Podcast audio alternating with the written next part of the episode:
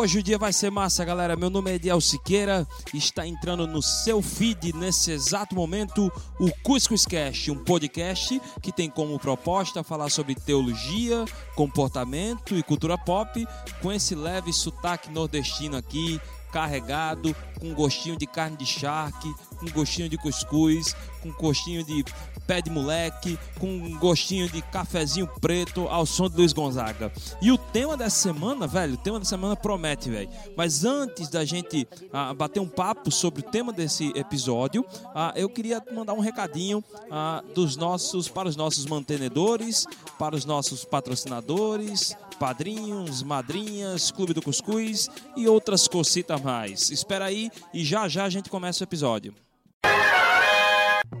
Você já pensou em ajudar um podcast que você está curtindo, um podcast que você está valorizando a ser melhor ainda do que você já acha? Pois é, chegou a hora de você ser padrinho ou madrinha do CuscuzCast. A gente sabe do momento que a gente está passando, mas também a gente passou por uma reformulação para quem tem o desejo de nos ajudar de alguma forma. Então, a partir de R$1, meu velho, a partir de R$1 você já pode ser mantenedor, sendo padrinho ou madrinha do CuscuzCast. E ainda pode ser, dependendo do valor que você contribuir, pode vir a participar de um clube seleto chamado Clube do Cuscuz. É o clube que é uma espécie de curadoria, com espaço de desconto, com espaço de discussões, com um bate-papo, sei lá, um bocado de coisa numa só. Eu acho que é até bom você entrar e fazer parte para você mesmo tirar suas próprias conclusões. Então não deixa de participar não. Você pode, volto a dizer, a partir de R$1, podendo fazer essa contribuição via cartão de crédito ou via boleto, e aí no caso de boleto, somente a partir de R$5 por causa das taxas, e fazer parte aí talvez do nosso Clube do Cuscuz. Então não deixa não. Vem, fala com a gente, quer saber como?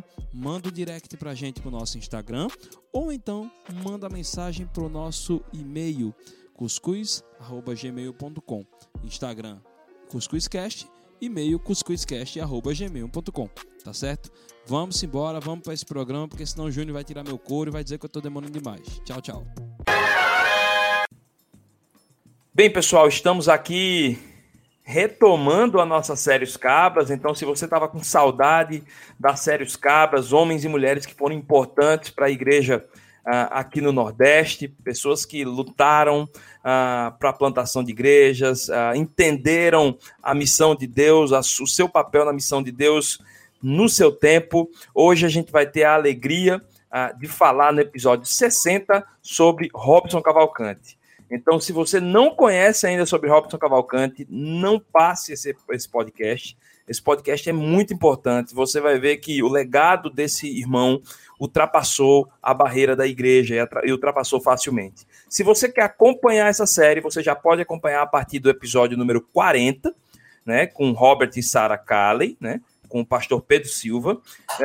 Depois, no episódio 48, sobre o John Rockwell Smith, com o pastor José Roberto de Souza, e o episódio 52 sobre Salomão Ginsburg, com o Rafael Dantas, lá da Olhar Cristão. Então, hoje a gente tem a honra de ter aqui conosco o pastor Maurício Amazonas, ele que é o presidente do Instituto Robinson Cavalcanti. Eu não vou mais apresentar mais, vou deixar para ele mesmo, para que ele se apresente. Pastor Maurício, muito bem-vindo ao CuscuzCast, e se apresente aí. Ok, Ediel, boa tarde. Eu não sei se é boa tarde ou boa noite, a hora que a pessoa vai ouvir. Eu queria agradecer o seu convite para participar do CuscuzCast. Esse nome já me chamou a atenção, eu digo, eu quero saber o que é isso aí. E ainda mais para falar sobre o meu bispo, Dom Robinson Cavalcanti, que é para mim uma grande honra. Eu sou pastor, como clérigo anglicano, eu sou pastor da paróquia Jardim das Oliveiras, em Setúbal, pertinho do aeroporto, e tenho o prazer de também presidir o Instituto Robinson Cavalcanti, que fica também na Rua Cambuim, número 70, aqui em Setúbal. Na academia, eu fiz o mestrado em Ciências da Religião, na Universidade Católica, e lancei os livros Pregações do Jardim, são pregações realizadas aqui no Jardim das Oliveiras, no ano de 2007. O livro tem a apresentação do Dom Robinson Cavalcanti. E também fiz uma homenagem aos irmãos congregacionais, igreja onde eu servi por 4 anos, como pastor também. Escrevi Os Limites da Tolerância e a Força do Evangelho. Foi a minha dissertação de mestrado na Universidade Católica e a editora Bagaço transformou em livro. Não é? Então, eu tenho aqui a inserção do protestantismo no Recife com a chegada da Igreja Pernambucana pelas mãos do Dr. Calley em 1873. Esse livro está registrado e à venda nas boas casas do ramo. Olha aí, gente, já começou com indicação muito boa, e vocês começam a ver, né? Mais uma vez, eu gosto muito de mencionar, quando a gente fala essa série, pastor, como as histórias, elas se entrelaçam, né? Como a igreja, ela se completa, né? Os irmãos, assim, e como ela vai entendendo esses irmãos que já se foram, os que estão hoje, eles entendem o papel na missão. É interessante que o pastor Maurício, a gente conversando aqui em off, e ele citou o nome de 2 colegas, né, o pastor José Roberto de Souza e o pastor Pedro Silva, ambos já participaram do nosso podcast, também na mesma série. Então, eu já quero deixar um abraço para eles. Eu quero também deixar um abraço para 2 pessoas que foram importantíssimas aqui, aliás, 4 pessoas que foram importantíssimas para que esse episódio pudesse ser veiculado. O primeiro, o meu irmão, meu amigo Evaldo Rodrigues, também a Ana Lopes, aí quem conhece Evaldo e quem conhece Ana já viram no nosso podcast aqui, eles participando, e também os nossos irmãos Paulo e Araci, pais da Ana, que sugeriram, que disseram assim, olha, tem o pastor Maurício Amazonas, acho que é a pessoa ideal para falar agora sobre o Dom Robinson Cavalcanti. Mas vamos lá. Obrigado. Obrigado a nós, pastor. Vamos lá. Nesse episódio 60, a gente queria... entendendo que algumas pessoas ainda não tiveram a oportunidade de conhecer a pessoa do Robinson Cavalcanti. Quem foi Robinson Cavalcanti? Robinson Cavalcanti foi um intelectual pernambucano, nascido em Campo Grande, aqui no Recife, foi criado nas Alagoas, ele se definiu como alabucano, e seu pai era político influente na cidade onde ele foi criança. Ele disse que na infância, as primeiras palavras dele quando bebê foram papai, mamãe e comício. Então, Dom Robinson Cavalcanti... estudou direito, ele fez 2 simultaneamente aqui no Recife. Ele fez o ensino médio e o ensino fundamental e médio, ele fez no Garanhuns, no colégio 15 de novembro, em Garanhuns. Lá ele se converteu aos 18 anos, quando ele tinha... Não, 16 anos, ele se converteu em 60, ele é de 44. Com 16 anos ele se converte ao Evangelho, no dia da fundação de Brasília, exatamente, fundação de Brasília.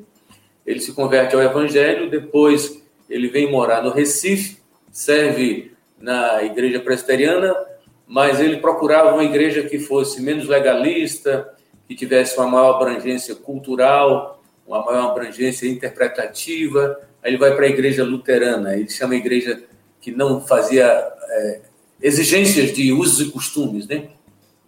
Ele vai para a igreja luterana. Nesse período, ele estuda na Universidade Católica, onde ele faz ciências sociais, e na Federal ele faz direito, ou é o contrário, eu geralmente esqueço. Então, ele faz ciências sociais e direito nas 2 universidades, ao mesmo tempo, na Católica e na Universidade Federal. Então, ele prossegue com seus estudos. Quando ele termina, logo ele é contratado como professor da Católica, dá aula na Católica aos 23 anos, dá aula também na Fafiri. Em seguida, ele faz concurso, passa na Universidade Federal, depois passa na Universidade Federal Rural. Mas nesse intervalo, ele vai ao Rio de Janeiro, onde ele defende a sua dissertação de mestrado, que se torna o primeiro livro de ciência política do Nordeste. Ele, portanto, Robinson Cavalcanti, é o primeiro cientista político do Norte-Nordeste, quando ele defende, ele trabalha a questão patrimonialista lá nas Alagoas. Ele escreve o livro As Origens do Coronelismo. Ele faz essa dissertação, que na época se chamava tese, na época era o grau maior, nos anos 70. Ele faz essa tese, assim chamada, e vem para o Recife. Ele trabalha no Rio, essa tese. Ele mora em Niterói, faz a tese no Rio, na IUPERJ, na Universidade Cândido Mendes. E quando ele volta para o Recife, demora um pouco. Esse livro só vai ser publicado em 78, pela Universidade Federal, pela Universidade Federal de Pernambuco. Não é o Rio que transforma a dissertação dele em livro, é a Universidade Federal de Pernambuco. Antes disso, em 74, 75, ele já trabalhava pela universidade, ele trabalhava pela juventude, que a gente chamava de juventude universitária, ABU, né? Aliança Bíblica Universitária do Brasil, e os jovens pediam muito que ele falasse, todos os jovens na época viajando, e os jovens perguntavam sexo. O que podia, o que não podia, o que era permitido, o que era bíblico, o que era cultural. Então ele escreve uma bênção chamada Sexo, o livro dele, que é o segundo livro, porque o primeiro foi Cristo na Universidade Brasileira, que ele fez para entrar como ser aceito na Fraternidade Teológica Latino-Americana. Então ele faz esse livro, Cristo na Universidade Brasileira. Vendeu muito rápido, né? Também esgotou rápido. O livro As Origens do Coronelismo não chegou a fazer 1.000, parece que fizeram 500 cópias na Universidade Federal, então quem tem hoje é uma relíquia. Houve um tempo que ele, inclusive, pediu para eu comprar um para ele na estante virtual. Felizmente, ele acabou encontrando o dele, né? Não precisou comprar, porque na época era mais de R$200 o livro de Nossa. As Origens do Coronelismo. Eu cheguei a comprar um meu para mim, depois, mas é mais barato, né? Eu comprei, inclusive encontrei no sebo da Rua Progresso, aqui no Recife. Bom, então o Robinson Cavalcanti é um intelectual voltado para a juventude, trabalhou com a Aliança Bíblica Universitária, as preocupações dele voltadas para a antropologia, né, a sexualidade humana, fez com que ele escrevesse um livro a pedido da juventude sobre uma bênção chamada sexo, portanto, antropologia. Mas ele, como nasceu filho de político e viveu nesse universo aqui do Nordeste, os estudos de direito e ciências sociais o levaram a trabalhar as origens do coronelismo. Então, Robinson Cavalcanti é um intelectual que trabalhou na antropologia, a sexualidade, né? E nas ciências humanas, ele trabalhou a ciência política. Então, nós temos em Robinson um homem com essas duas vertentes, um intelectual que se preocupou com essas duas vertentes. Eu até brincava com ele, disse, o senhor foi muito sabido ao escolher esses dois temas, porque eleições a gente tem no Brasil de 2 em 2 anos. Como, por exemplo, agora tivemos para prefeito e vereador, né? Uhum. E também temos a cada de 2 em 2 anos, 2 anos, prefeito e vereador, mais 2 anos aí tem eleições gerais. Governador, deputado estadual, deputado federal, senador e presidente da República. Então, bispo, o senhor acertou em cheio, porque campanha eleitoral tem de 2 em 2 anos e sexo tem todo dia. Disse, menos.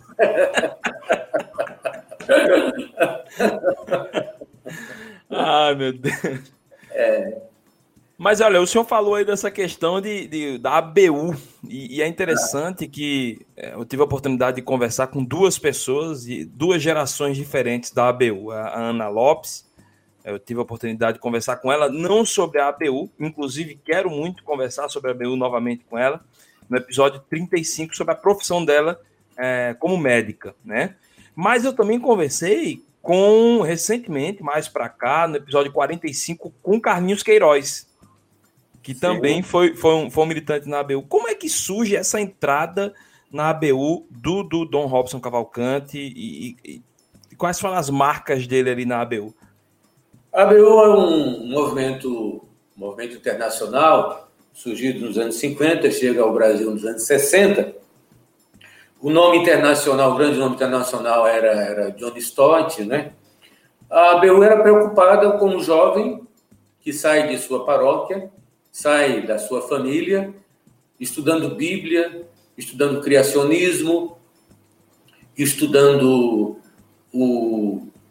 a humanidade, ou estudando o princípio das coisas, a origem das coisas, como tendo origem em Deus, na sua palavra, através da revelação, chega na universidade, se depara com o universo científico, com a interpretação científica, porque a universidade, de fato, não precisa ser confessional, ela tem que ser livre, aberta e precisa ser... Se é um universo, ela tem que estar aberta para todo o universo de interpretações e acolher tanto o conhecimento científico, quanto o conhecimento teológico, o conhecimento filosófico, o conhecimento empírico.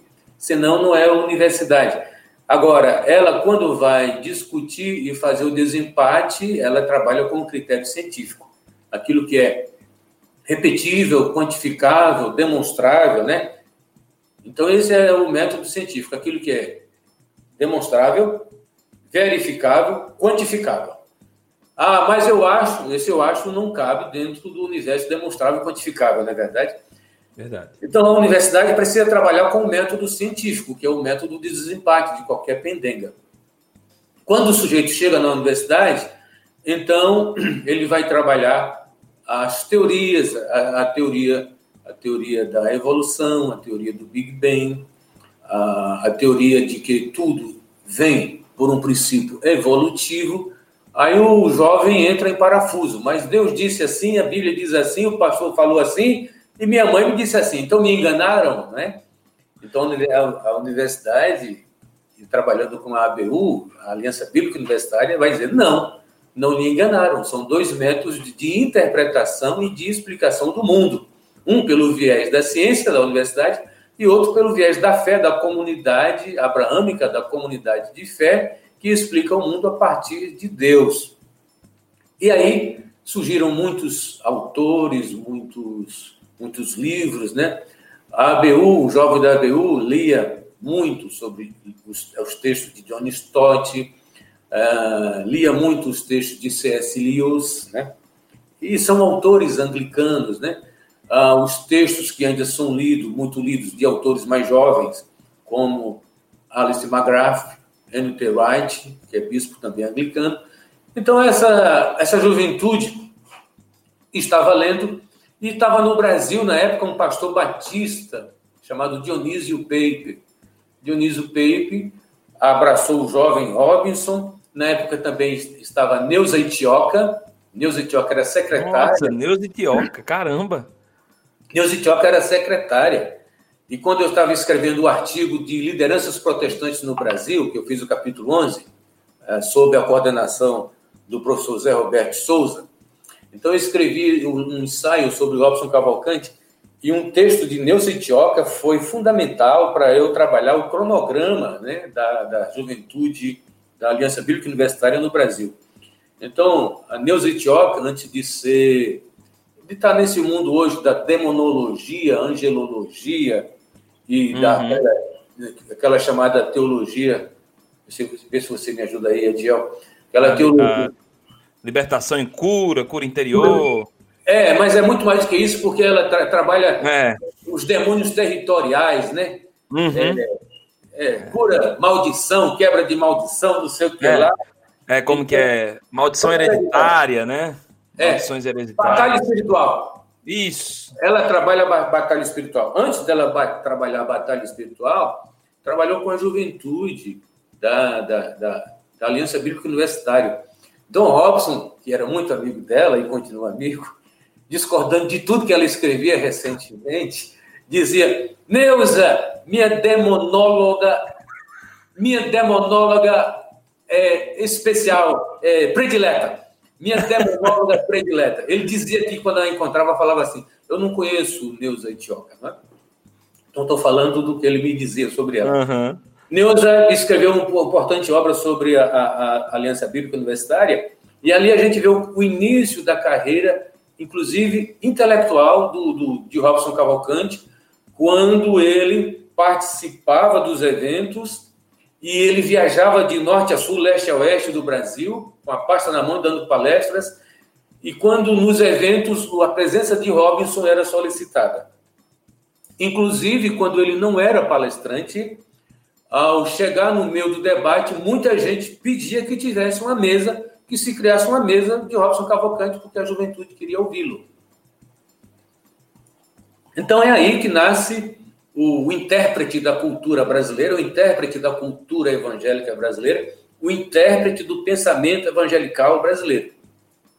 Neusa mandou ele participar da fundação da FTL em 1970.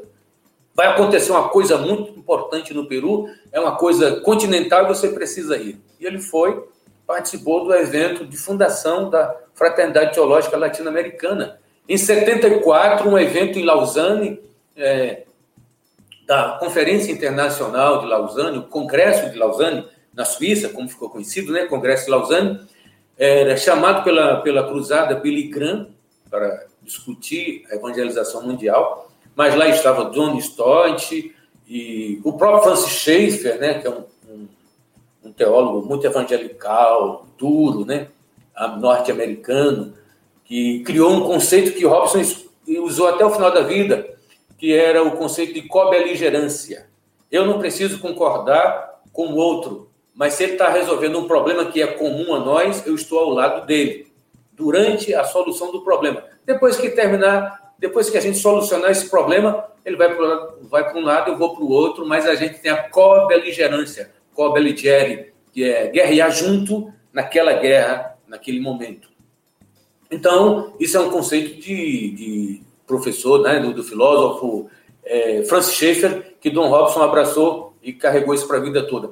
Então, em 74, em Lausanne, essa turma se reúne e tem um congresso em Lausanne, mas os latinos, e principalmente os da linha abaixo do Equador, né, o pessoal do Sul Global, disse para os caras dos Estados Unidos e da Inglaterra: vocês estão falando sobre nós, mas vocês não estão ouvindo a nós. Nós temos o que dizer. Aí, quando os caras entram para falar... Aí você tem Pedro Arana, você tem Samuel Escobar... René Padilla, né? René Padilla, exatamente, que vive hoje, né? Está aí contando a história firme e forte. Então, Você tem outros nomes, né? Que agora não me vem, eu teria que fazer uma lista para botar aqui na minha frente, para ficar falando desse nome. Mas Samuel Escobar, Pedro Arana e René Padilla... René Padilla são os nomes mais conhecidos mesmo. Carlos René Padilla, né? Esses nomes são os nomes muito conhecidos aqui por nós brasileiros e que estavam lá. E Robinson Cavalcanti, jovenzinho, estava lá bebendo nessa fonte com essa turma toda, né? Então, é quando volta para cá o Robinson Cavalcanti, agora muito mais aberto, ele tem uma visão muito mais aberta para o mundo, está muito mais aberto para o ecumenismo, está muito mais... um pensador cada vez mais arguto, né? Ele escreveu mais de 600, segundo ele dizia, mais de 600 artigos para, se não me lembro, o Jornal do Comércio. Esses artigos depois renderam um livrinho chamado O Cristão, Esse Chato. O Cristão, Esse Chato. Ele falava de todos os assuntos, e em 2005, esse livro foi reeditado, né, pela editora Gebara, e foi reeditado com o mesmo título, Cristão Esse Chato, e esgotou, né? Os livros de Dom Robinson esgotavam muito rapidamente, como também uma bênção chamada Sexo, foi reeditado, já vendeu mais de 30 mil cópias, então ele vendia rápido. E o seu clássico dos clássicos, que é Cristianismo e Política. Ele lança nos anos 80, né? Cristianismo e Política, quando todo mundo dizia que crente, né? A expressão é essa, crente não se mete em política.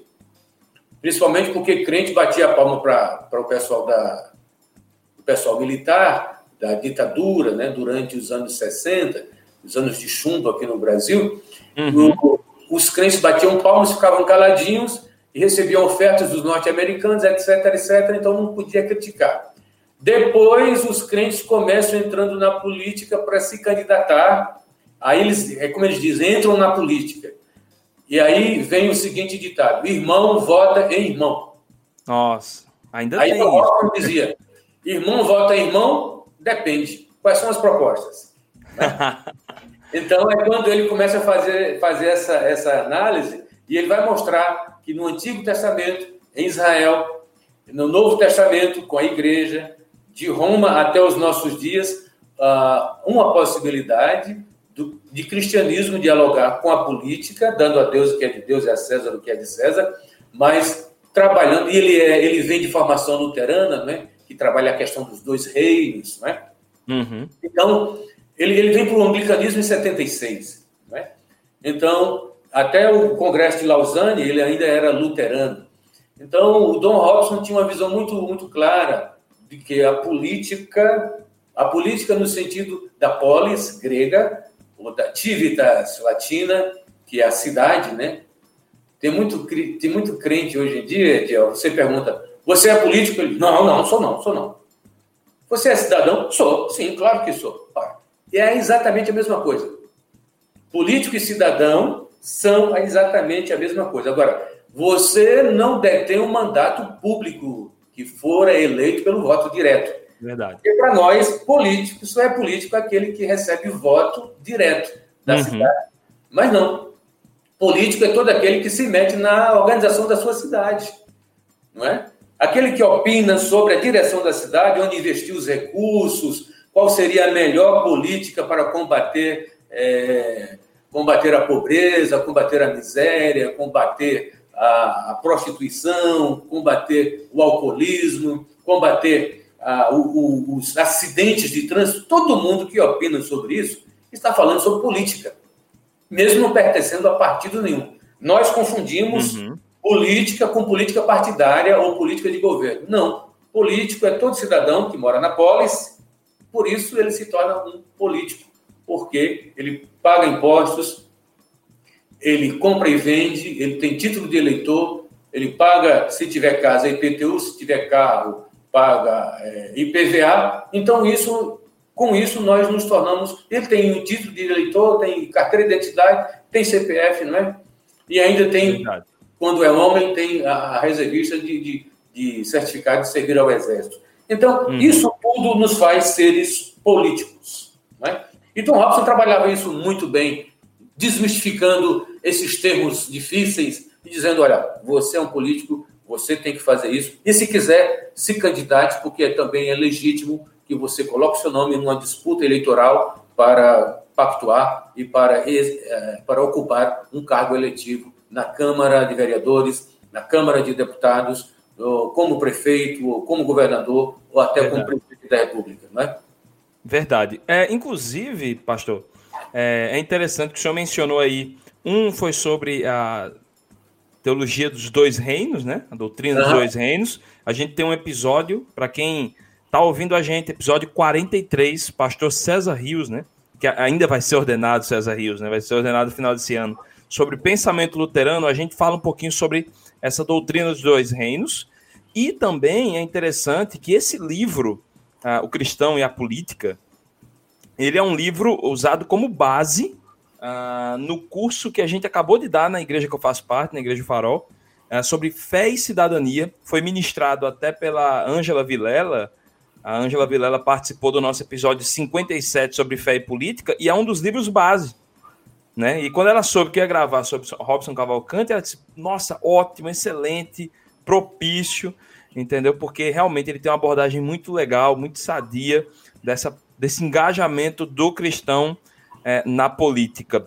O senhor tocou aí sobre a questão da política, e a gente percebe que no campo político o bispo Robinson Cavalcanti, ele militou em algumas causas, como anistia e direta já.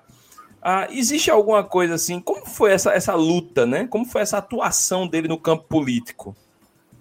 Dom Robinson Cavalcanti era, sobretudo, um libertário, né? Um defensor das liberdades. a liberdade do pensamento, a liberdade política, a liberdade da escrita. Ele, como nosso bispo, ele tinha a página da diocese e ele gostava de publicar pensamentos diversos. Então, ele publicava alguém de uma corrente teológica e se eu quisesse combater aquele pensamento, eu combateria sem problema. Eu combatia ele, inclusive, nas ideias, não é? Ele dizia, a gente pode combater as ideias, só não pode maltratar as pessoas. Era um homem libertário e nós podemos, aquele pensamento de Voltaire, né? Atribuído a Voltaire, discordo de tudo quanto dizes, mas morrerei para que tu tenhas o direito de dizê-lo, né? Então, Dom Robinson Cavalcanti era isso. Tinha adversários, tinha como adversário político, adversário dentro da teologia, mas o adversário não é um inimigo, é um combatente das ideias. Então, Dom Robinson queria e lutou por isso, para a anistia em 79, pela volta dos presos políticos, Miguel Arraes, Mário Covas, Miguel Arraes, Leonel Brizola, né? Aqueles que estavam anistiados, aqueles que estavam fora do país, e os exilados políticos, né? Uhum. Para que voltassem, tivessem seus direitos políticos restabelecidos.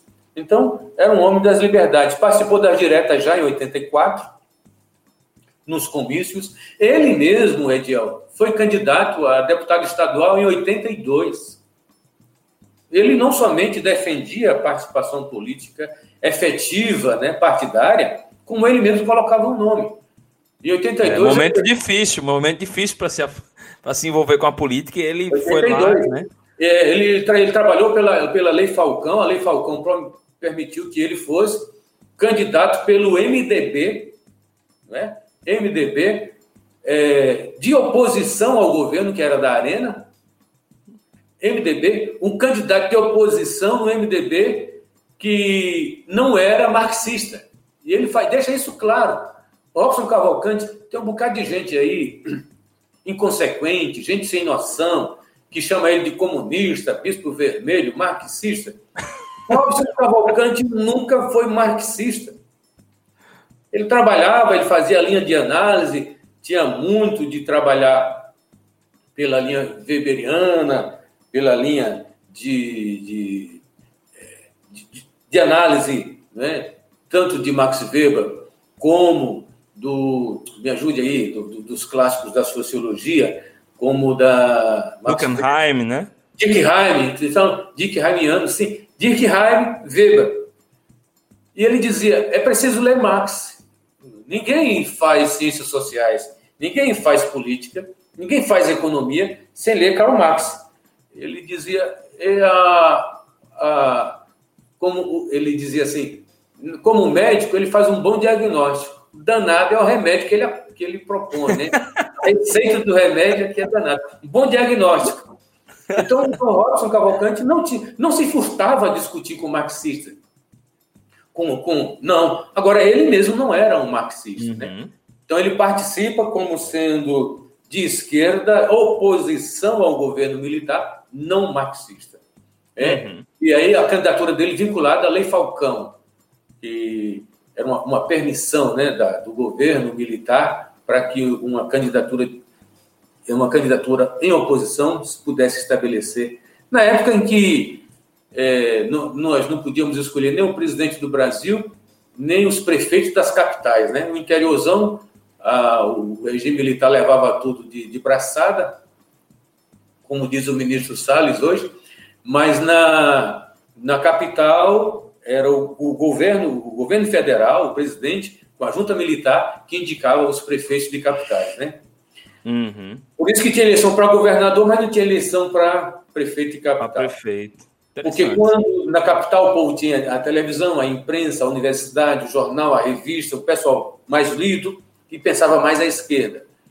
Aí, na capital, ele indicava o prefeito. Para ser governador... Se o governador perdia na capital, quando entrava no sertão, ganhava de braçada, porque o sertãozão sempre esteve ao lado do governo, né? Nunca se coloca contra o governo. Então, é verdade. Então, Robinson Cavalcanti foi candidato, evidentemente que perdeu, né?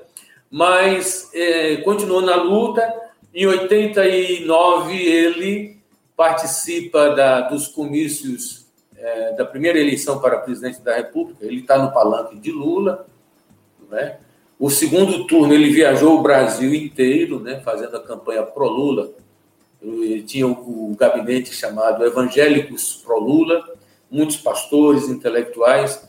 Inclusive, na época, o Caio Fábio andava muito com o Robinson Cavalcanti, lançaram muitos livros juntos, que era a época da grande mudança, né, no eixo das políticas públicas no Brasil. Em 89, aí deu Fernando Collor.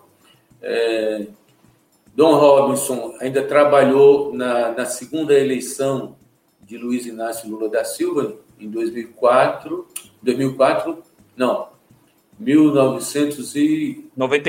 né? 94. 82, 94, foi isso mesmo. Muito obrigado. 94, contra o FHC. Porém, em 97, Dom Robinson foi eleito bispo da Igreja Anglicana, aqui no Recife. Uhum. E existe uma tradição anglicana que o bispo não pode ser filiado a nenhum partido. Que eu concordo muito bem, uhum, porque o bispo é o pai da igreja, representa a unidade, né? Ele, sim, representa gregos e troianos, direita e esquerda. Então, uhum, ele, como pai da igreja, ele não pode externar um amor maior por um lado que pelo outro. Então, ele se desfiliou do Partido dos Trabalhadores, mas o coração dele continuava um coração trabalhista, voltado para a questão social, a questão dos pobres, e um coração que batia do lado esquerdo sempre, né? Foi eleito bispo, e como tal, ele precisou desfiliar-se do partido, e aí ele o faz, mas continua com o seu escrevendo, trabalhando, ele mesmo como cidadão votando. Algumas pessoas, amigos, ele incentivava para que se fossem candidatos. Ele mesmo, Ediel, foi candidato em 96 a vice-prefeito de Olinda. Exato. De Ediel Siqueira. Eu lembro disso, eu era guri e minha família é de Olinda. A chapa foi derrotada por Jacilda Urquiza, do PMDB. Né? Na época, Java Vasconcelos, muito forte, era prefeito e governador, né? Governador do Recife, prefeito. Então, o Jarbas, governador, e alinhado com Jacilda Urquiza, Jacilda alinhada com o PMDB, na época, quando a Rindo Siqueira, do PPS, e o Robinson Cavalcanti, pelo PT, como vice-prefeito. Foi derrotado, mas em 97 ele é eleito bispo. E após a eleição do bispo, ele se desfilia do Partido dos Trabalhadores, até que continua trabalhando com a evangelização, continua trabalhando como professor da Federal, e da Universidade Federal e da Universidade Rural. Que mais?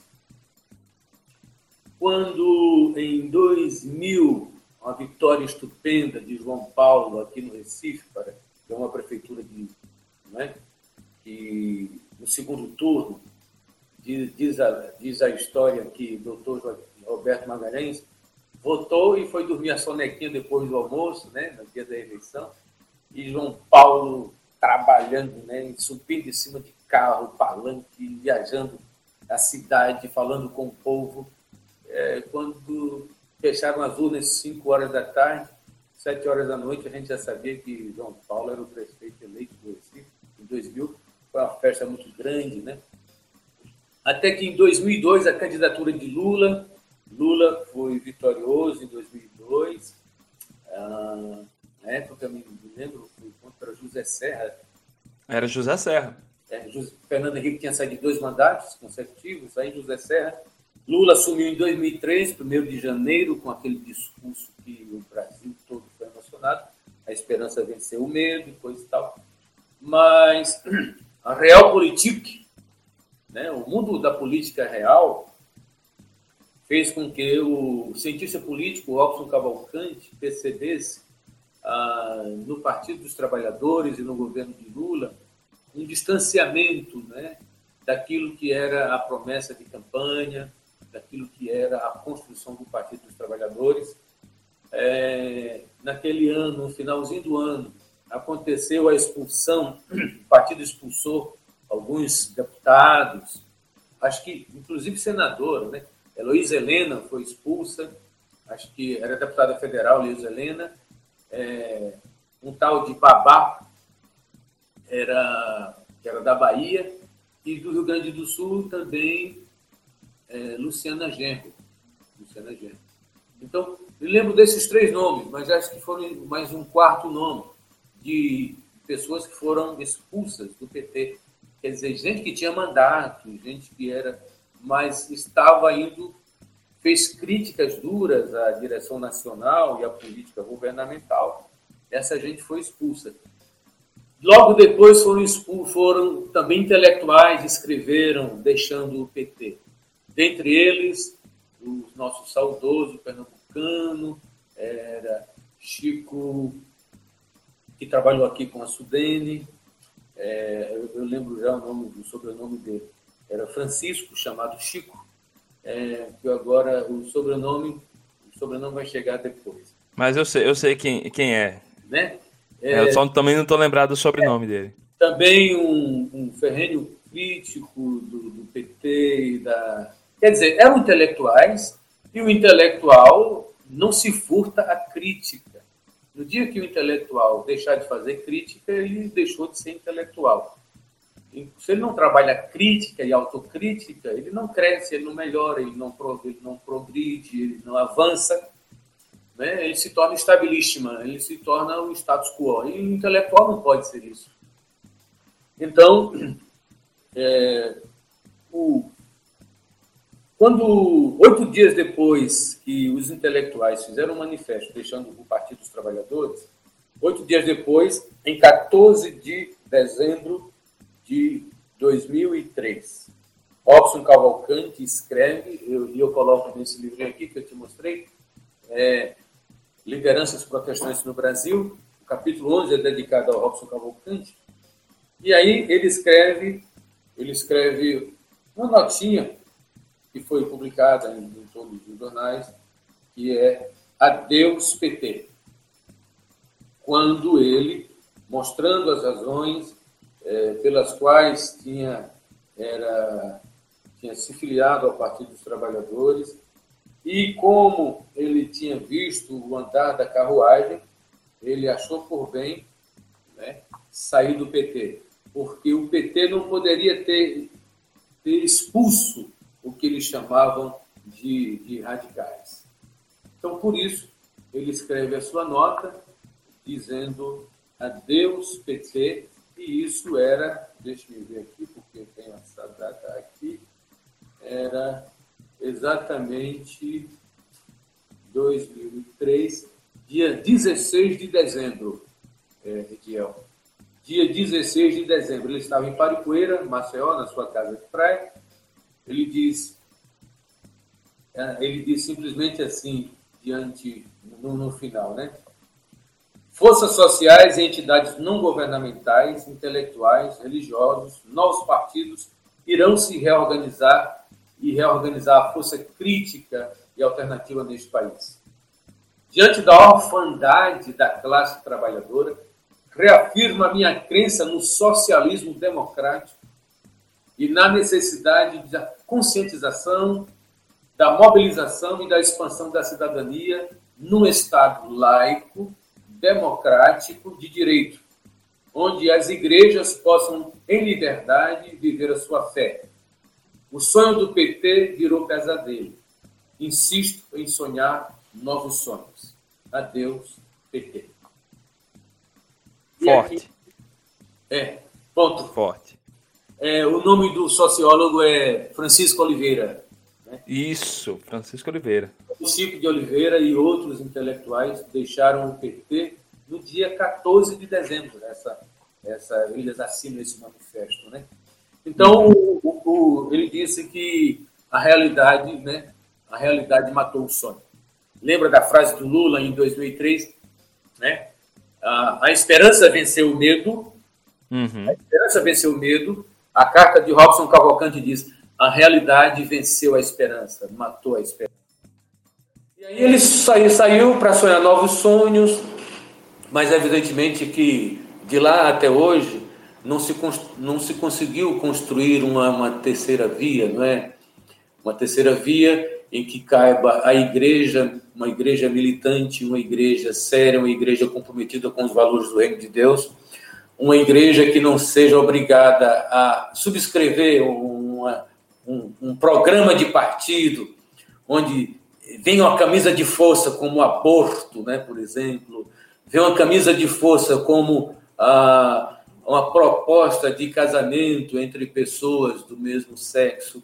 E Robinson Cavalcanti era um homem extremamente liberal. Robinson Cavalcanti, nos anos 90, acho que foi 95 ou 96, escreveu naquele jornal Milênio, que era, na época, conduzido pelos nossos irmãos aqui de Pernambuco, era da Rede Globo, era Jorge Guilherme.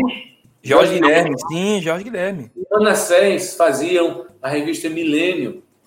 E aí ele escreveu um artigo, Robinson Cavalcanti, cientista político, nordestino, das Alagoas e pernambucano, dizendo que sim, que um homem que morasse na companhia de outro homem, fosse ele irmão, sobrinho, tio, ou que tivesse uma relação estreita de amizade entre eles, esses dois homens que construíssem patrimônio juntos poderiam dividir esse patrimônio e, na morte de um, o outro ser o herdeiro. Ele dizia que isso era o Estado protegendo o direito de propriedade do cidadão. Porque você sabe, muitas vezes, quando o sujeito é homossexual, é expulso de casa, é chamado de um monte de nome feio e ninguém quer saber dele, porque ele é um doente, ele é um enviesado, ele é um invertido, ele é um demoniado, e é expulso. No entanto, quando ele morre, a família chega lá querendo os bens, né? Aí Robinson dizia, isso está errado. Os bens têm que ser divididos e partilhados com aquela pessoa que lutou e viveu ao lado dele durante toda a sua vida, independente da sua orientação, da sua opção ou da sua condição, qualquer que seja. Isso é uma questão do direito. O Estado, nesse caso, tem que ser laico e proteger os direitos do cidadão. Ora, isso causou um maior rebu. Robinson Cavalcanti está defendendo o direito de homossexualismo. Direito de homossexual, direito de lésbica, direito de prostituta, direito de hétero, direito de como é que chama o cara que não tem... direito de eunuco, né? Eunuco é o assexuado, digamos assim. Estou defendendo o direito de todos, não somente dos gays, mas dos héteros e dos assexuados, que a gente na igreja chama de eunucos, né? São aqueles que não têm aptidão para viver... não tem impulso sexual. Estou defendendo o direito de todos eles como cidadão, porque construíram um patrimônio e quem construiu com ele tem o direito de usufruto após a sua morte. Ponto. Esse era o Robinson Cavalcanti, não é? Não, e é interessante, porque essa opinião dele, forte para a época, ainda é forte nos dias de hoje, dependendo da tradição evangélica ao qual a pessoa esteja inserida, mas ela contribuiu muito. Olha, eu lembro que foi muito polêmico. Na época eu estava na igreja presbiteriana, minha família é de origem presbiteriana, mas é algo que eu também partilho do mesmo sentimento dele. Libertário. E era difícil para a gente ali, e isso para a gente foi ecoar na adolescência, que já foi nos anos 2000, aí a gente falava um negócio desse na escola dominical, rapaz, não fala não, né? E assim... tinha essa má interpretação, né, a respeito disso. E sabe quem foi a outra pessoa que escreveu contra essa ideia? Na revista Milênio, a última página, tinha duas opiniões. Se não me falha a memória, quem escreveu diferente foi... seu nome? Ou foi a de Jessé Martins, eita, que era pastor presbiteriano, vivíssimo, né? Ou foi o outro pastor presbiteriano, que era muito amigo dele, Arnulfo Barbosa. Foi um dos dois. Sim. Eu sei que nessa revista, ele tem dois pontos de vista que ele debate com os dois, né? Um sobre essa questão do direito à herança e outro ponto de vista lá que eu não sei qual foi. Eu não sei se nesse ponto de vista, especificamente, foi Arnulfo ou foi Edgésio, os dois reverendos. Mas ele tinha um carinho, uma amizade. Olha, quando morreu Arnulfo, ele estava fora do Brasil. Ele me liga cedo da manhã e diz, olha, morreu um pastor presbiteriano, presidente da diaconia, meu amigo, e você vai representar a mim e a Diocese do Recife. Eu era vigário-geral dele, né, da Diocese. Uhum. Então, eu fui lá, falei com os filhos de Arnulfo, na Igreja Presbiteriana das Graças, representando. Robinson Cavalcanti foi um homem que soube lutar suas brigas, suas lutas, mas preservava muito as pessoas. Ele disse que só teve um adversário na universidade que ficou intrigado com ele. Só uma pessoa que se tornou inimiga dele. Né? Ele disse... Ganhou muitas inimizades no mundo protestante. Gente que deixava de falar com ele gratuitamente. Queimava livro dele, coisa e tal. Ele dizia, enquanto estiverem queimando meus livros, tudo bem. Podem queimar os livros, não queimando o autor. Né? Já foi pior, porque fazia uma fogueira e botava o autor para queimar em cima dos livros.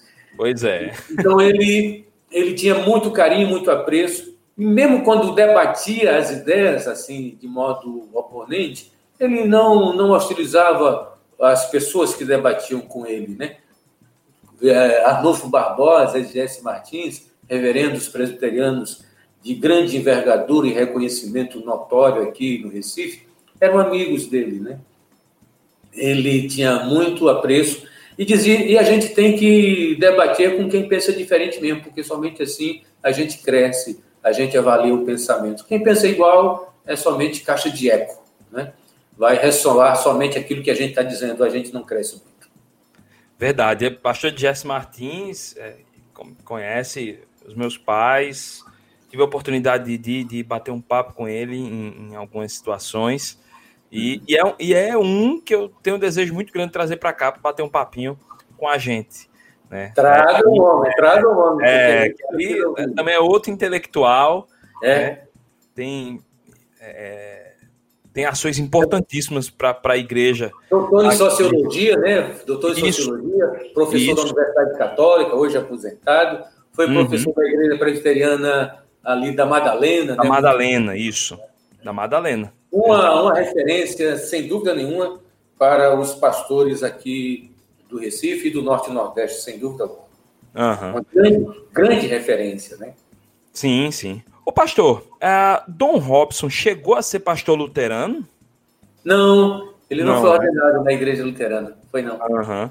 Ah, certo. E aí, como foi assim? Quais são as principais marcas do pastorado dele e também suas principais marcas do seu bispado?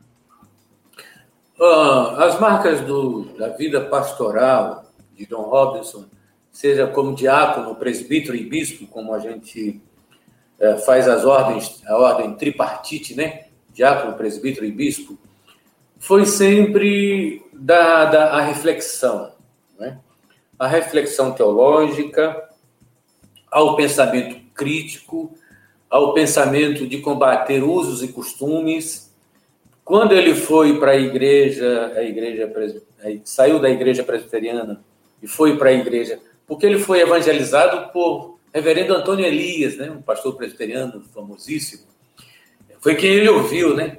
Antônio Elias foi professor do meu pai, se eu não me engano, no seminário presbiteriano. Então, ele tinha um respeito, um carinho pelo reverendo Antônio Elias. E quando ele vai para a igreja luterana, ele queria uma igreja que a gente chama histórica, né? Uma igreja que tinha linhagem com a história da igreja, que não é uma igreja inventada no fundo de quintal por um doido que sonhou, chutou uma Bíblia e começou tudo do zero, né? É alguém que tem uma história, uma linhagem, que tem uma interpretação, que tem uma tradição, que tem uma história. Dom Robinson valorizava muito, né, a tradição, a história, embora ele não fosse tradicionalista. Ele dizia, há uma diferença entre tradição e tradicionalismo. Tradição é a fé viva, é manter a fé viva dos mortos. Isso é tradição. Manter viva a fé viva dos mortos. E tradicionalismo é a fé morta dos vivos. Compreende? A fé viva dos mortos, tradição. A fé morta dos vivos, tradicionalismo. Eu fazia esse jogo de palavras, era muito bom fazer esses conceitos. Então, ele queria uma igreja que fosse aberta à cultura, ao diálogo, não é? Que fizesse uma hermenêutica interpretativa, uma hermenêutica em diálogo com a cultura, uma igreja, evidentemente, que não tivesse as amarras de uso e costumes. Aí vai para a igreja luterana.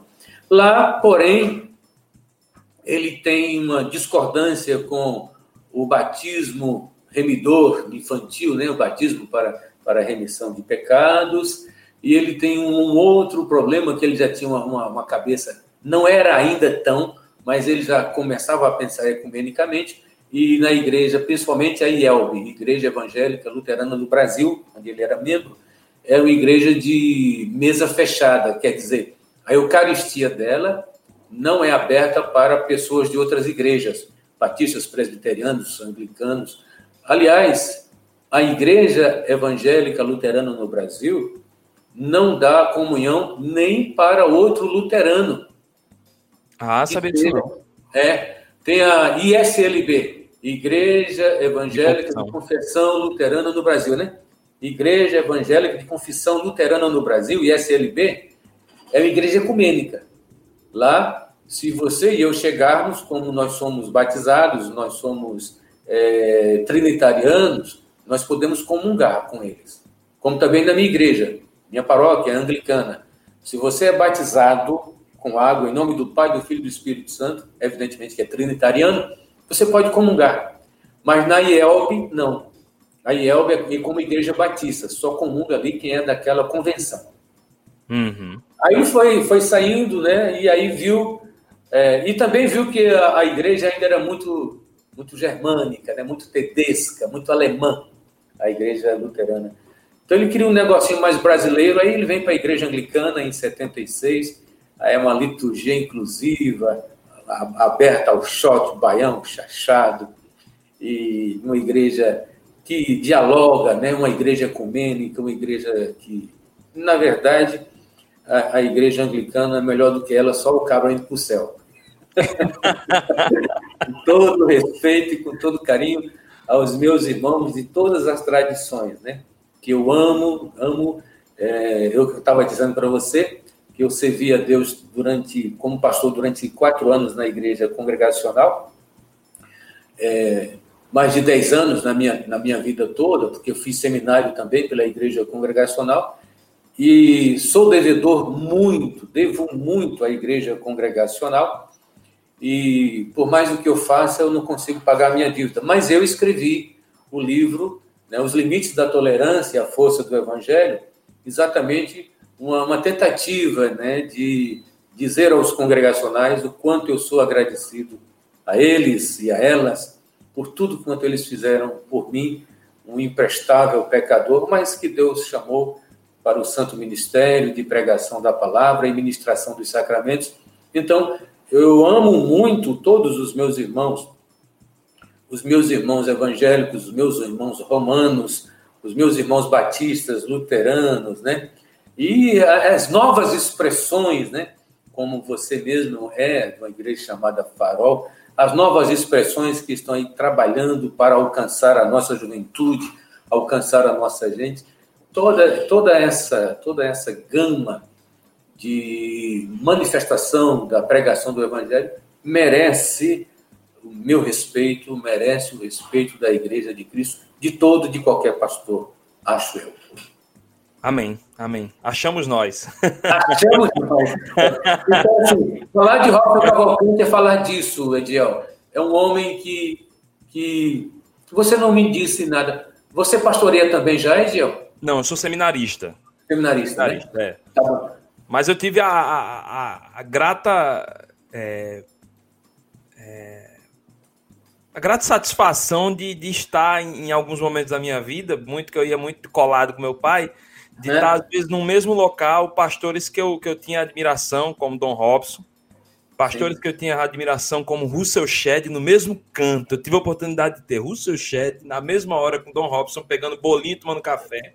Uhum. Do outro lado tinha um pastor Miguel Cox, que fez meu casamento, é um cara que eu amo, né? Aí do outro lado tinha lá o Halley Franco, que estudou com meu pai lá da Presbiteriana de Candeias. Então assim, e você tinha, pronto, aí você veio para novas expressões. Aí nisso aí, no momento do culto, quem vai lá falar novinho, Guilherme Franco, que hoje é da Ponte, que hoje é um nome dessa nova geração, assim, todos no mesmo evento, para mim foi muito legal. Guilherme é filho do Halley, né? Isso. É. E para mim foi muito bom ali, naquele momento, foi uma pregação do pastor Russell Shedd, foi muito legal, eu lembro, eu tenho essa lembrança, assim, para mim marcou, sabe? Russell Shedd, por exemplo, e Robinson Cavalcanti tinham divergências teológicas profundas, né? Mas ele soube um dia que Russell Shedd estava falando na igreja presbiteriana de Candeias, do pastor Halley, e ele vinha de Olinda e me deu carona, me pegou aqui em Setúbal, e a gente foi lá em Piedade ou em Candeias para ouvir o Russell Shedd. Pronto, eu estava nesse evento. Pronto. É o mesmo que Ricardo Barbosa estava? Estava, exato. Olha, Ricardo Barbosa, veja. Eu estava estudando o livro de Ricardo Barbosa agorinha aqui no seminário. Ah, olha só.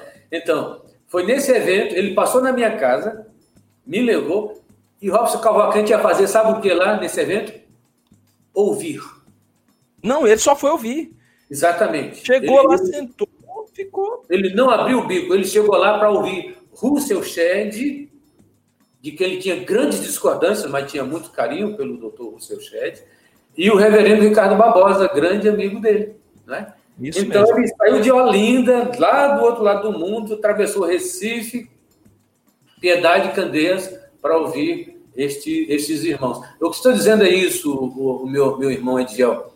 Robinson Cavalcanti era um homem que podia chegar para fazer um grande evento, sendo ele o orador, como ele podia chegar taciturno, quietinho, pegar o cantinho lá no último lugar da fileira e ficar ouvindo o palestrante. O homem palestrou, certa vez, no parlamento suíço. No parlamento suíço, ele falou. E ele deu estudo para a Beuense aqui na minha paróquia, que estava presente eu, a minha mulher, reverenda Keila, um terceiro pastor, e 2 jovens da ABU. Nós 5. Robinson Cavalcanti falou como se tivesse 100 pessoas no auditório. Era o seu empolgamento. Ele dizia, meu amigo, se tiver o quórum de Jesus, 2 ou 3... Se Jesus está presente, por que é que a gente não vai, meu amigo? Onde tiver 2 ou 3, Jesus está presente e nós também. Era a mesma empolgação. Verdade. Uma vez a gente foi num evento, num seminário, era aniversário do seminário, e chamaram o Robinson Cavalcanti para falar sobre fé e política. É religião e política, né? Fé e política. Aí ele foi falar. Quando a gente chegou lá, ele passou o olho assim, como o Matuto disse, passou o pano... e viu que não tinha seminaristas nem pastores. O evento era para seminaristas e pastores. Os pastores farraparam, os seminaristas também. O reitor do seminário, sabidamente, encheu o auditório, mas mandou chamar 2 igrejas que iam ter culto perto assim, ele mandou chamar o povo de lá para vir para o auditório. Era uma igreja batista e uma igreja congregacional. Aí foi todo mundo, né? Aquelas irmãzinhas de ciclo de oração, aquele povo que não iria entender a linguagem teológica, evidentemente. Robinson Cavalcanti chegou assim, passou o pano e disse, Maurício, eu tinha preparado, escrito minha palestra todinha, mas não vou ler nada não, vou improvisar aqui, vou contar umas piadas, umas histórias, vamos embora. Dito e feito. Ele pegou os pontos principais da palestra dele e foi contando causos e causos e causos. Meu amigo, tinha aquelas irmãzinhas que davam risadas com a dentadura frouxa na boca, que ficava... Meu amigo, era um negócio bonito demais, sabe? Todo mundo empolgado, entendendo exatamente cada coisa que ele estava dizendo. Então, podia colocar Robinson Cavalcanti no auditório de uma universidade, ou de uma universidade teológica, ou de uma universidade de ciência política, uma faculdade teológica, ciência política, sociologia, antropologia... e podia colocar ele como um polvão, no picadeiro de um circo. Ele conversava com todo mundo, com a mesma desenvoltura, e todo mundo saía da palestra entendendo o que ele disse.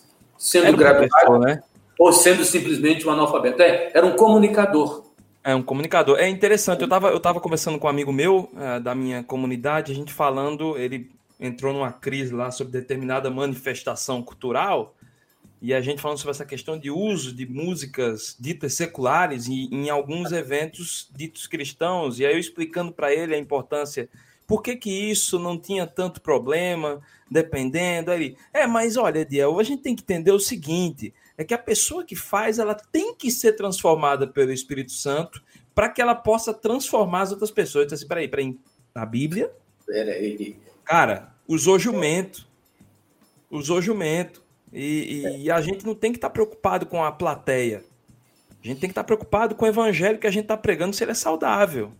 Exatamente. Não é o número, não é se ela... E quantas pessoas vão levantar a mão num provável apelo que vai dizer se a minha mensagem, ou se a música, ou se a pregação, ela foi eficiente. Né? Então, para mim, eu não me preocupo se tiver 1, 2, 200... Eu nunca preguei para 200 pessoas. Eu nunca preguei para 200 pessoas, ainda não tive essa oportunidade, mas para mim isso não é uma coisa que tem que fazer, sabe? Isso não tem que ser o meu alvo, né? Exatamente. E a gente percebe isso na vida do Dom Robson, é isso, porque ele não tinha esse alvo de mega plateia, né? Uhum. Olha, eu tive uma curiosidade nesse bate-papo, o senhor estava falando lá atrás sobre a ABU, ele chegou então a participar de estudos juntamente com o reverendo John Stott, né? Olha, não tem aquele livro Tu Porém, que sim, é a mensagem da primeira Timóteo, né? É, Tu Porém. Você tem esse livro? Tenho, foi herança do meu pai, vamos dizer assim. Robson, eu tenho ele a primeira edição, é um rapazinho na capa, né? Essa que eu tenho. Aquele livro... Robson escutou as palestras originais no auditório. Nossa!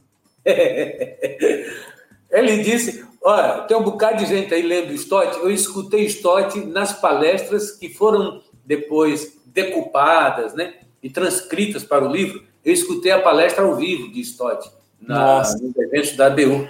Então, John Stott tinha um grande carinho, evidentemente, conhecia Robson há muito tempo, tiveram também arranca-rabos, ele mesmo disse que chegou a ter um debate público com Stott, porque Stott dizia que a América do Sul já era um país, já era um continente cristão, que não precisava de ter esse arroubo missionário, porque era um continente já cristianizado, né?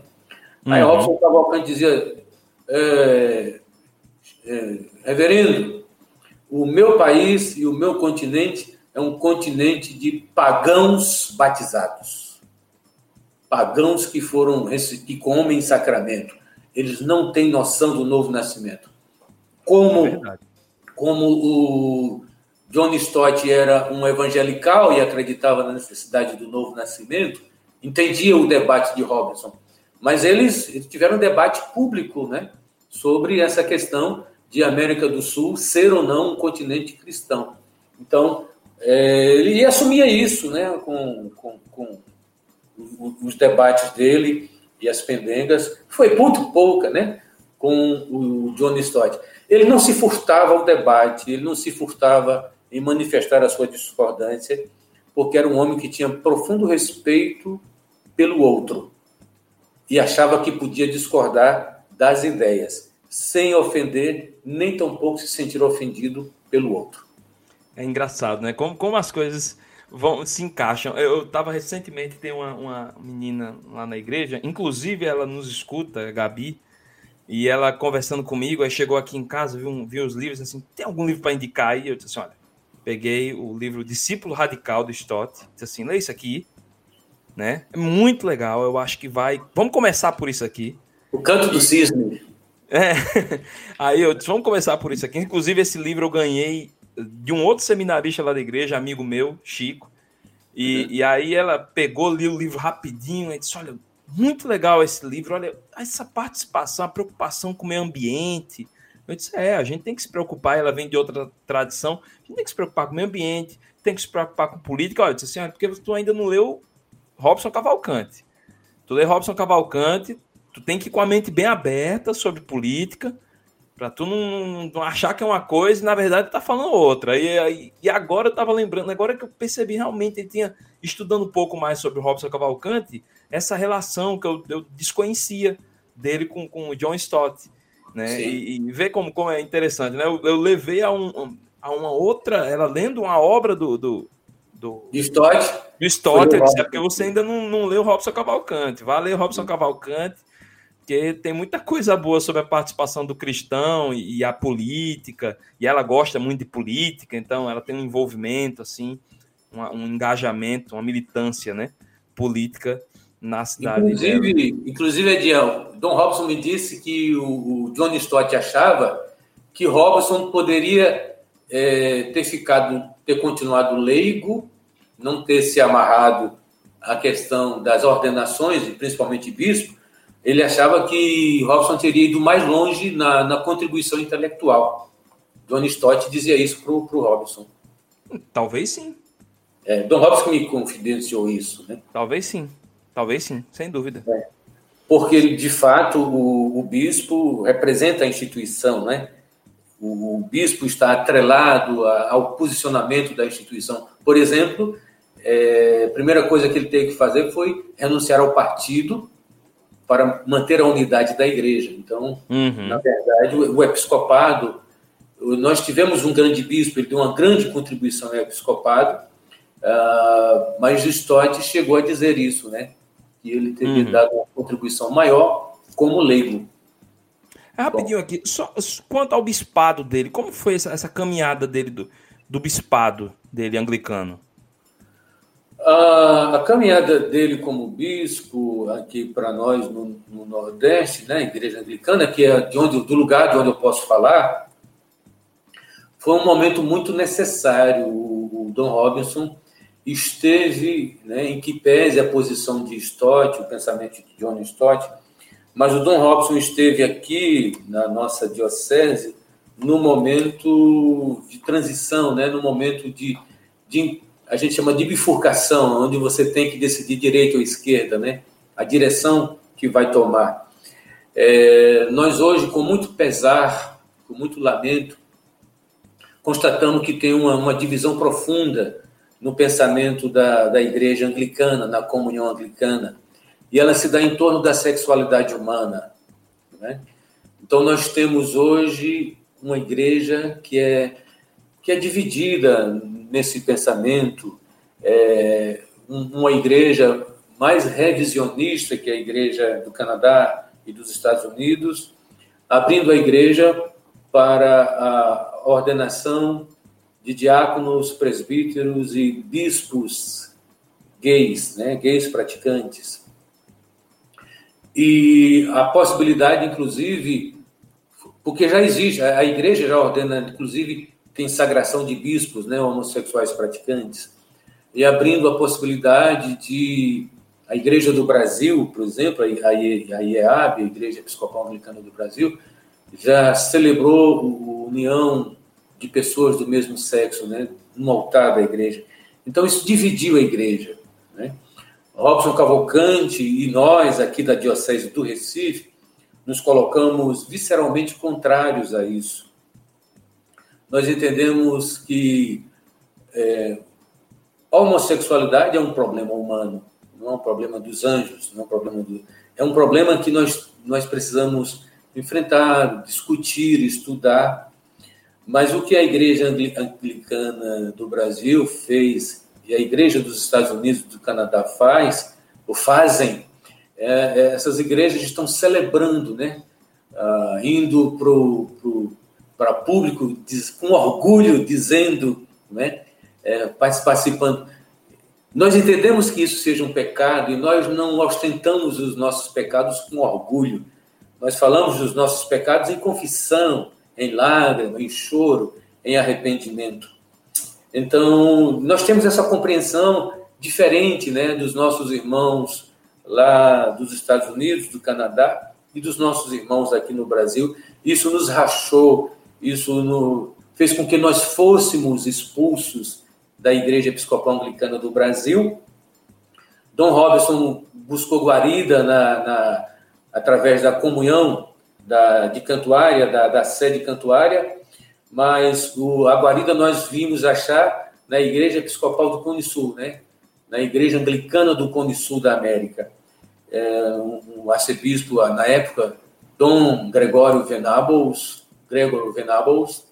nos deu guarida, nos deu proteção, reconheceu as ordens de Dom Robinson, as nossas ordens. Então, Dom Robinson estava aqui no momento em que o oceano ia se dividir. E ele, com a tradição bíblica, com a tradição apostólica, com a tradição da igreja, disse: não, nós precisamos manter o posicionamento segundo a nossa teologia, segundo a nossa interpretação e segundo o que nós entendemos ser o posicionamento da igreja. Nós devemos acolher estes irmãos, estas irmãs, nas suas fragilidades, acolhê-los como eles são. Porém, não vamos promover uma passeata, promover um grande evento para dizer que isso é um orgulho, né? E nós também não vamos, por isso, exatamente, levá-los ao diaconato, ao presbiterato, ao episcopado, né? Nós devemos trabalhar isso de forma pastoral, de forma amável, sem fazer com que isso seja uma causa de chamar a atenção para o mundo e de promoção para o que nós consideramos ser um pecado, conforme a Bíblia, conforme a tradição da igreja de 2000 anos. Isso nos custou muito, nos custa ainda muito. Nós, às vezes, temos que nos explicar e perguntam: então vocês são os verdadeiros anglicanos, os outros são os falsos anglicanos? Não, nós todos somos anglicanos, porém temos essas diferenças, né? Essas diferenças que nos marcam, que dividem a igreja, que nos ferem, porque nós poderíamos ser uma igreja só, pujante, crescente, né? Mas a igreja também sofre as marcas do pecado, a igreja sofre a questão da vaidade humana, a igreja sofre com a dura serviço do povo que não quer se converter, a igreja sofre. E nós sofremos muito com o nosso bispo, porém entendemos que era necessário manter esse posicionamento. Fomos expulsos, aceitamos a expulsão, disseram: não queremos vocês aqui. Então nós tivemos que sair, fomos expulsos e continuamos pregando o evangelho conforme nós entendemos ser o posicionamento bíblico, histórico, teológico, em amor, em liberdade e em respeito também para com os nossos outros irmãos, com as nossas outras igrejas. Porém, lamentando este fato que nos dividiu e nos feriu profundamente. Então, Robinson foi um homem importante nesse processo, não é? Foi um homem que se manteve firme. E hoje, a comunhão anglicana, nós temos a ACNA, esse movimento que foi aqui na América do Sul, capitaneado pelo Robinson Cavalcanti. Nos Estados Unidos, ele tem hoje uma igreja que tem mais de 1 milhão de membros, ACNA.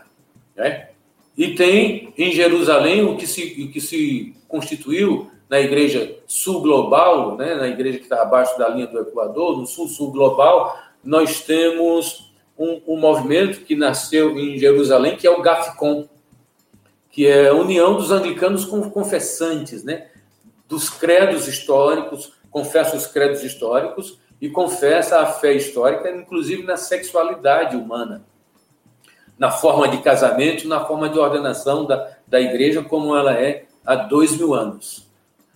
Então, hoje, 80% da igreja anglicana está no GAFCON, que é esse movimento de resistência, que cresce muito nos países periféricos, na África e no sul global. Ao passo que, no norte, Canadá, Estados Unidos e alguns países do Reino Unido, esse movimento também já começa a tomar forma. Então, eles representam 20% do anglicanismo. Porém, é 20% que está no norte e é 20% que detém bastante dinheiro para incentivar a pesquisa, dar bolsa de estudo, né? E os outros 80% é nos países mais pobres, periféricos, onde tem fome e a gente precisa de levantar os próprios recursos e de pagar os próprios estudos e de fazer a própria missão com a própria autonomia financeira. Então, nós temos esse disparate, né? Nós temos esse descompasso dentro do mundo anglicano. Mas hoje representa 80-20. Ok. Pastor, para fechar a última pergunta, quais seriam, assim, os... de tantos, né? Os principais, na sua opinião, os principais ensinamentos que o Dom Robson deixa para a igreja brasileira nos dias atuais? Muito, muito boa essa pergunta, muito boa. Dom Robinson era um homem que partia da Bíblia, né? Bíblia, Antigo e Novo Testamento. Quando a gente disse, bispo, mas a gente não deve discutir com a antropologia, disser, mas não esqueça o livrinho. Que livrinho? Então é a Bíblia. É ele. Ele é que tem que estar acima. Amém. Antropologia, filosofia, sociologia, psicologia, arqueologia, tudo isso são ciências auxiliares, né? Ciências que a gente chamava ancilares, vão dar apoio e jogar luz na interpretação, mas a proeminência do livrinho, chamado Bíblia Sagrada. Então, Dom Robson é um homem da Bíblia, é um homem dos credos apostólicos, credo niceno e credo apostólico, né? O primeiro credo, o credo niceno constantinopolitano, o credo atanasiano, os três credos. Dom Robson é um homem dos sacramentos também. Dom Robson tinha uma grande veneração pelos sacramentos do batismo e da Eucaristia, não abria mão disso, né, da importância sacramental. Dom Robson era um homem litúrgico, né? Embora ele tivesse respeito pelas novas tendências, as novas iniciativas, né, das igrejas novas que precisam comunicar isso com os jovens, o Dom Robson fazia a opção exatamente de trabalhar com a igreja, com a tradição litúrgica, com a liturgia histórica da igreja. E Dom Robinson era um homem que não abria mão de pegar o novo nascimento, a necessidade de conversão, arrependimento, não é? E novo nascimento. Dom Robinson é um evangelical. A Bíblia tem primazia e ela diz que nós somos pecadores e ela diz que o salário do pecado é a morte. Mas ela diz também que a solução para o pecador chama-se Jesus Cristo, que foi erguido na cruz do Calvário. Então, nós temos que pregar sempre, né? Essa é uma síntese que eu faço do pensamento de Robinson, e as pessoas pensam que isso é meu, mas isso é eu fazendo uma síntese do pensamento de Robinson. Nós temos que pregar três lugares. Nós temos que pregar o Éden, de onde nós fomos expulsos.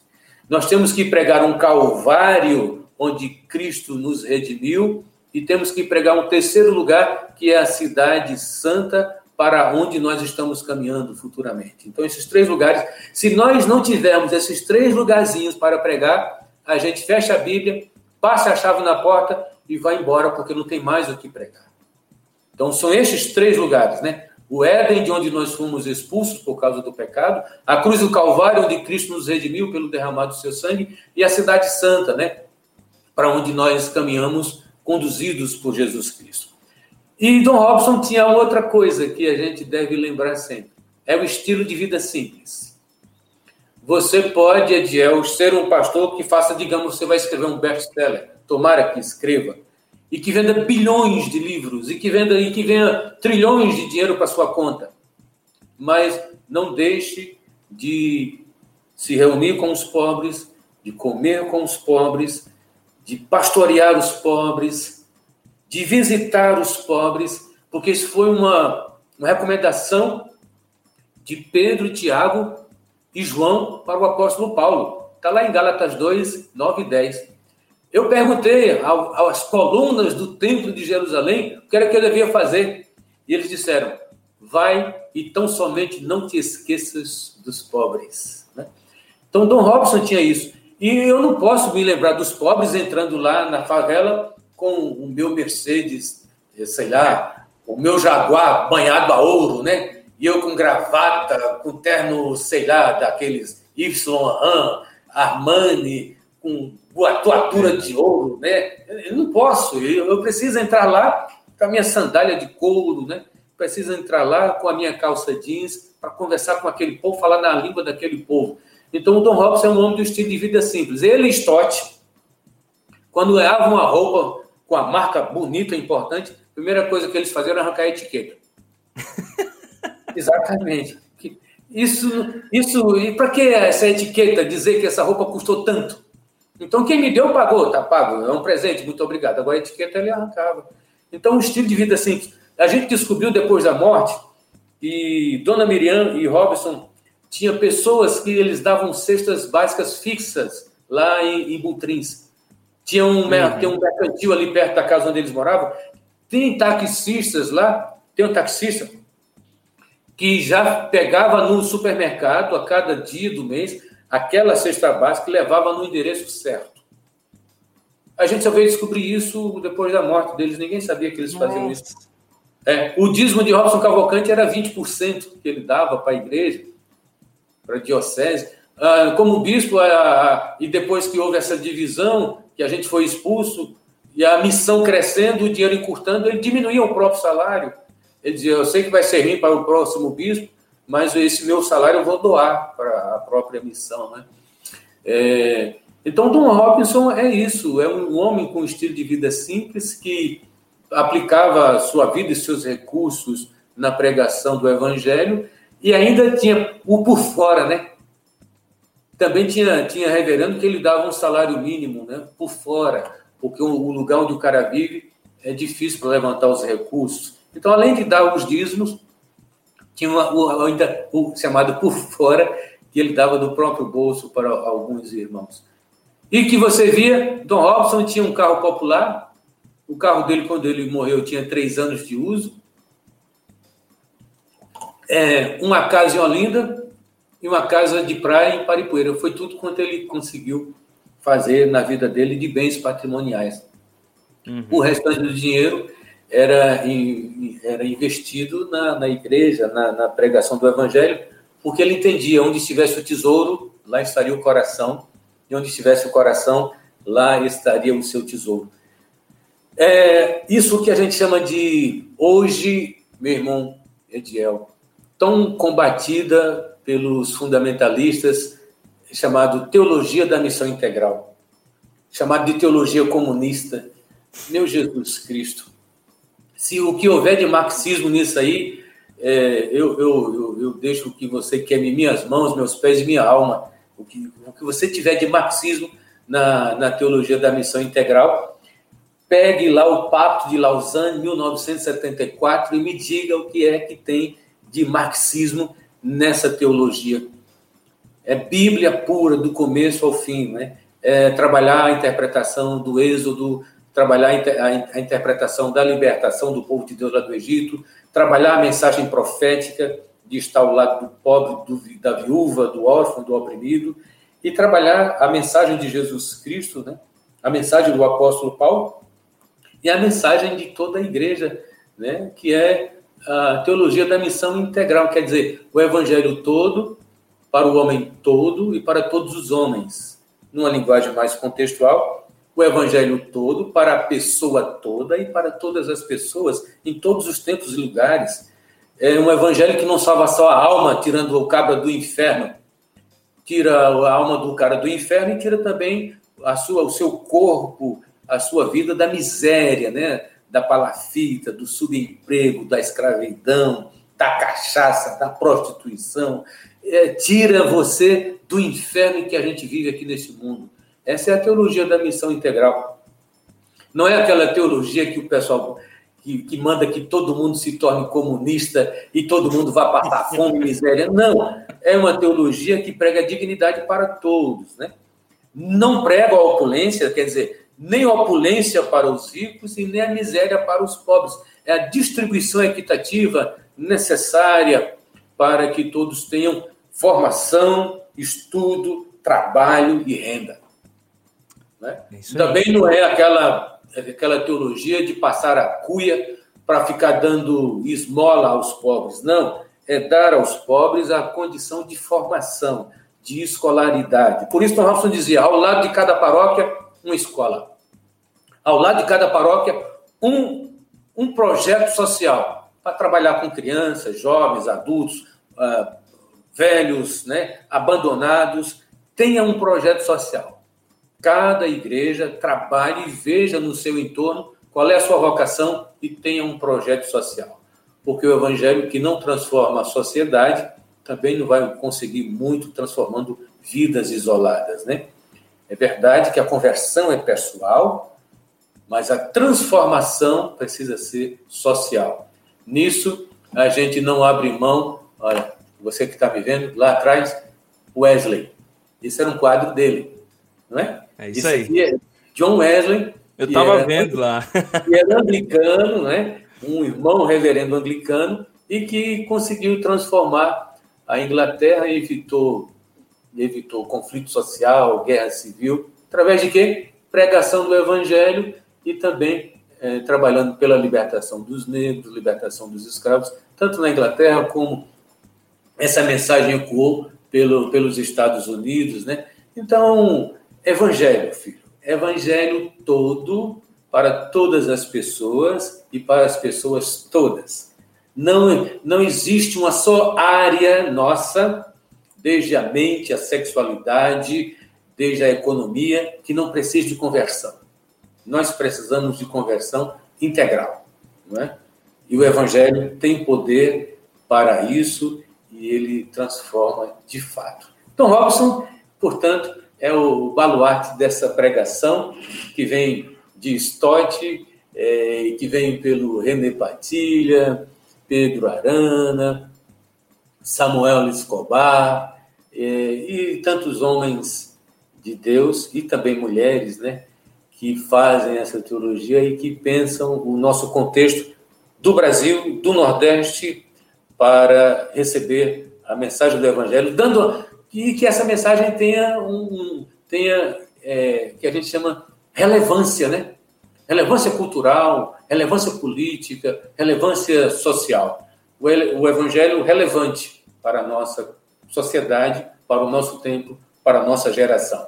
Ele dizia, eu recebi um legado, eu tenho que passar esse legado para a minha geração. Eu não sou responsável pelo ano 3000, eu sou responsável pelo ano 2000.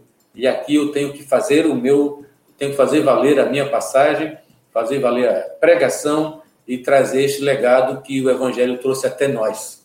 Agora é conosco. Depois serão nossos filhos e netos, mas agora somos nós.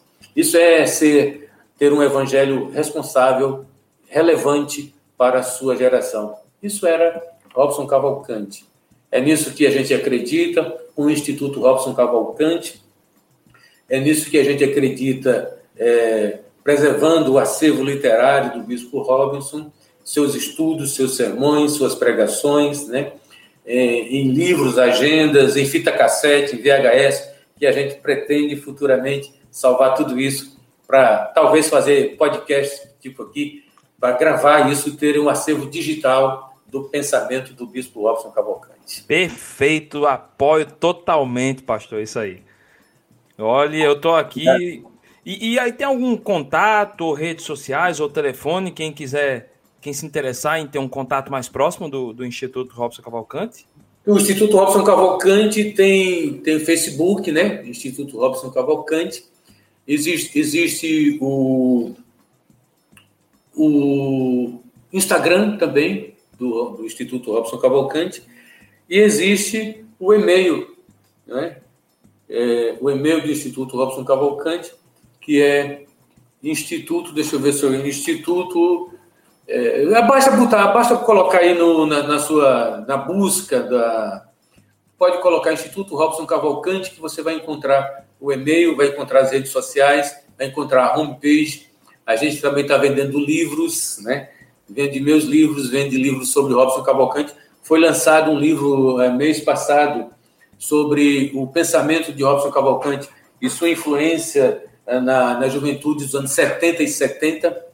O Fernando Coelho Costa lançou esse livro, chamado Igreja, Religião e Sociedade.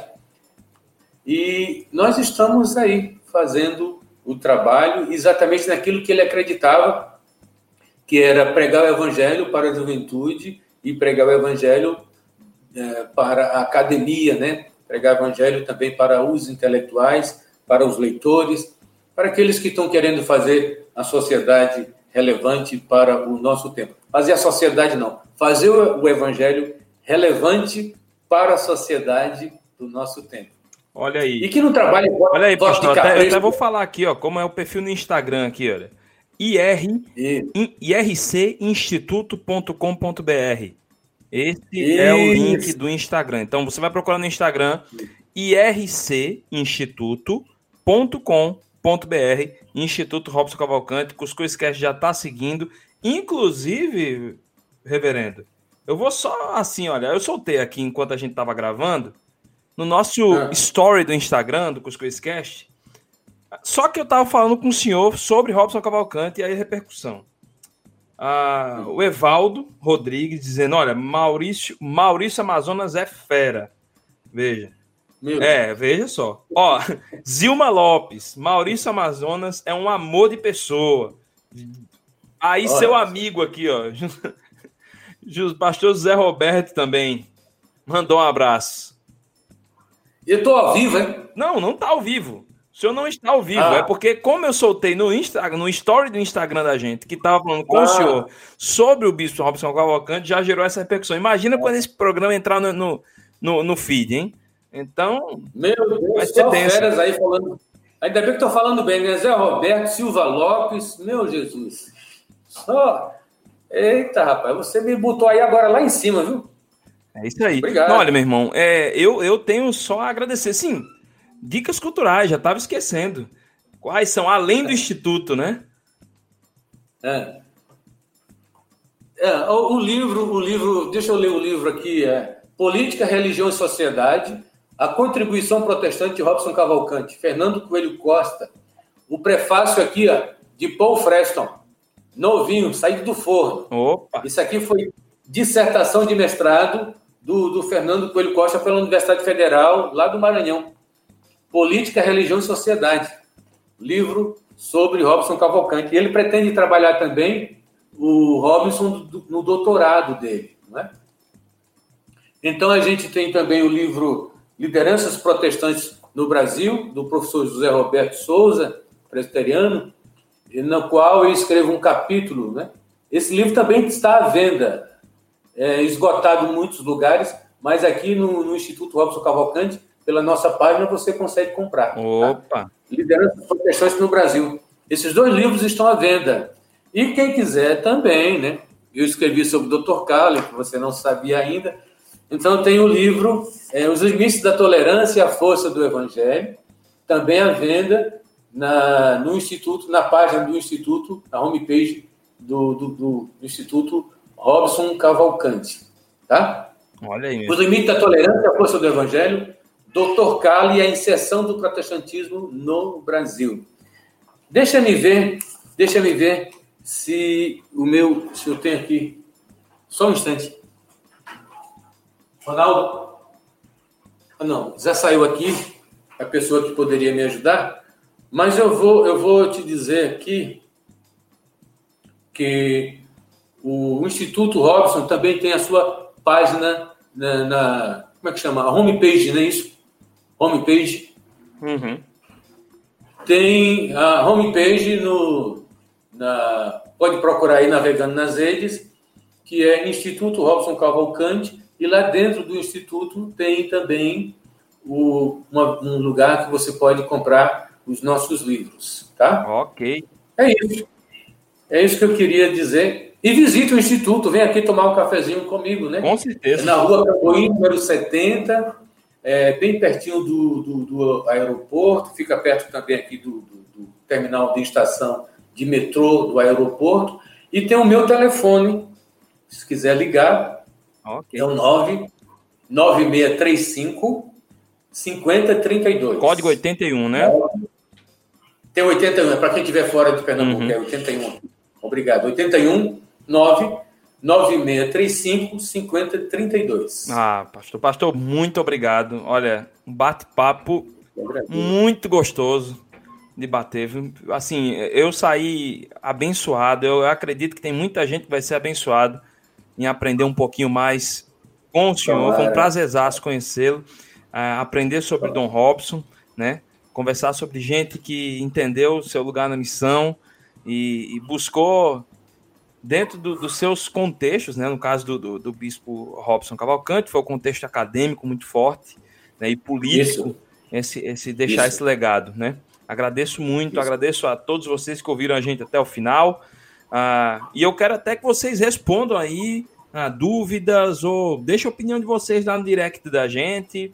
Se estão escutando, manda lá no story dizendo que está escutando, o que está achando, para que a gente possa divulgar mais ainda. Eu acho que esse tipo de coisa boa, a gente tem que divulgar. Entendeu? Mas alguém não escuta podcast, mesmo faz o cara escutar podcast, entendeu? Porque podcast é uma ferramenta muito boa, você pode ajudar muita gente, né? E é democrática, né? Pastor, muito obrigado, gente. Pastor, brigadão, viu? Meu irmão Ediel, eu que agradeço a você, agradeço ao meu irmão Eurípides Paulo, né? A minha irmã Araci, sua filha Carol, que indicaram o meu nome para dar essa entrevista. Evidentemente que você teria aí dezenas de pessoas que poderiam falar muito melhor que eu, porém eu agradeço a escolha, né? A deferência para comigo, o carinho, né? O que faz com que eles me indiquem é que são meus amigos, têm carinho por mim. Eu agradeço muito, viu? E a você, Ediel, espero um dia conhecê-lo pessoalmente, dar um abraço, tomar um café, porque agora foi tudo de modo virtual. Pois é. Mas o café, eu já gostei da ideia do café. A ideia do cuscuz, né? Rapaz, é bom demais. Com certeza, sim, viu? Com certeza, a gente tem que se conhecer mesmo. Foi muito bom, foi muito... Eu estou à disposição, meu irmão. Outra ocasião, outra oportunidade. Estou à sua inteira disposição. Valeu. Deus abençoe o seu trabalho. Parabéns pela sua dedicação, sua paciência de ligar, de ficar lembrando, de agendar esses encontros. Eu sei que não é nada fácil, mas eu sei que também é muito gratificante, né? Isso está registrado aí agora. Vai ficar até que aconteça o que tiver de acontecer. É mesmo. Vai ficar muito tempo esse podcast. Amém. Obrigado mesmo, pastor. Gente, muito obrigado. Deus abençoe e até a próxima semana. Esse podcast foi produzido por Red.